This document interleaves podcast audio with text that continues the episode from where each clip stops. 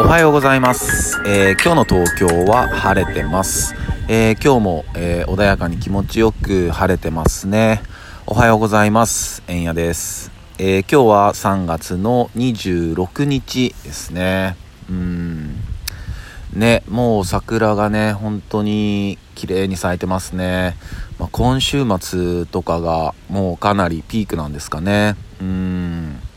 ねなんか毎年毎年こうやってね僕たちのことをまあ楽しませてくれたりまあ癒してくれたりと。うん本当にねもう日本人全員からね愛されてますよね。うん。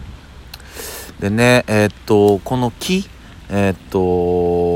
まあ、木っていうのは昔からねすごく、まあ、日本でもね、えーご神木って言われてるものがあったりとかまあいろいろとねうんとまあ八百万って言われてるぐらいなんでね日本は。まあいろんなものに神様が宿るって言われてて。でまあその一つにやっぱ木っていうものも大切な神様の一つで、まあ、あと山とかねうんそういうのもまあそのものがもう神様だっていう風に、えー、祀られてるところもありますよね。うん、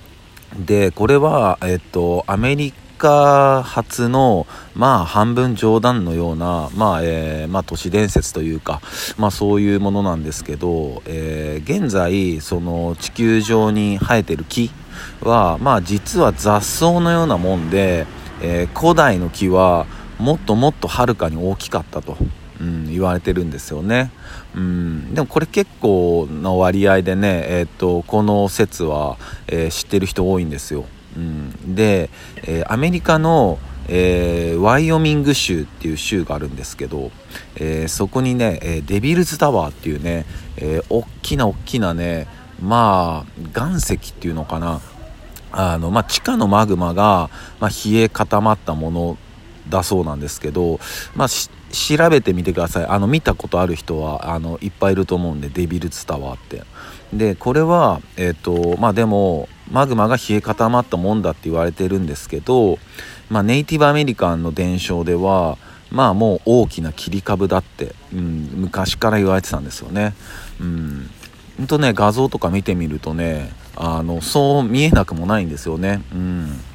でしかも、えっと未知との遭遇っていう映画あったじゃないですか、えースティーブン・スピルバーグがね、えー1977年に、えー発表した作品ですけど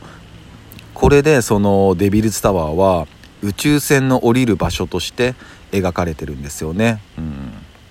うん、でまあスピルバーグとといえばねやっぱりこう、まあ、宇宙人というかねまあアメリカアメリカの大統領はね大統領になったらまあ会うとか言われてますよね。でまあスピルバーグもまあもちろんこう会ってると、えーやっぱ上層部の人にまあ会わされてると。まあそれでね ET とかねそういうのも描き出してるんですけど。でだからあとはまあ場所変えたらオーストラリアにねエアーズロックがあったりとか。これもねあのでかい木だって言われてるんですよね。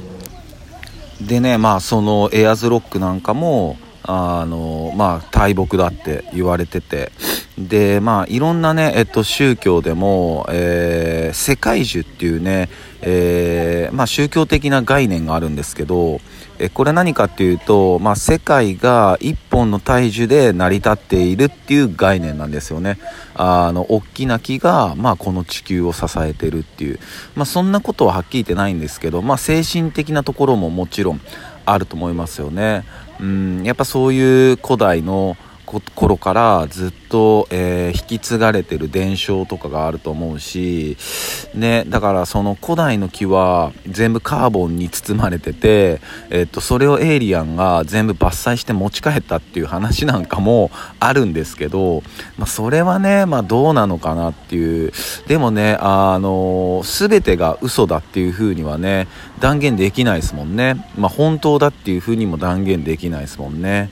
うんね面白いですよねこういう話は。でもねやっぱりこう冒頭にも話しましたけどやっぱ日本人の持っているその八百万の精神、うん、全ての生きとし生けるものには、えー、っとそういうふうに神様が宿ってるんだよっていうそういうねあの僕精神は本当に、えー、大好きなんで、えー、これからも大切にしていきたいなと思ってます、えそんな感じです、えそれでは皆さん今日も一日いい日でありますように。シノビシャス。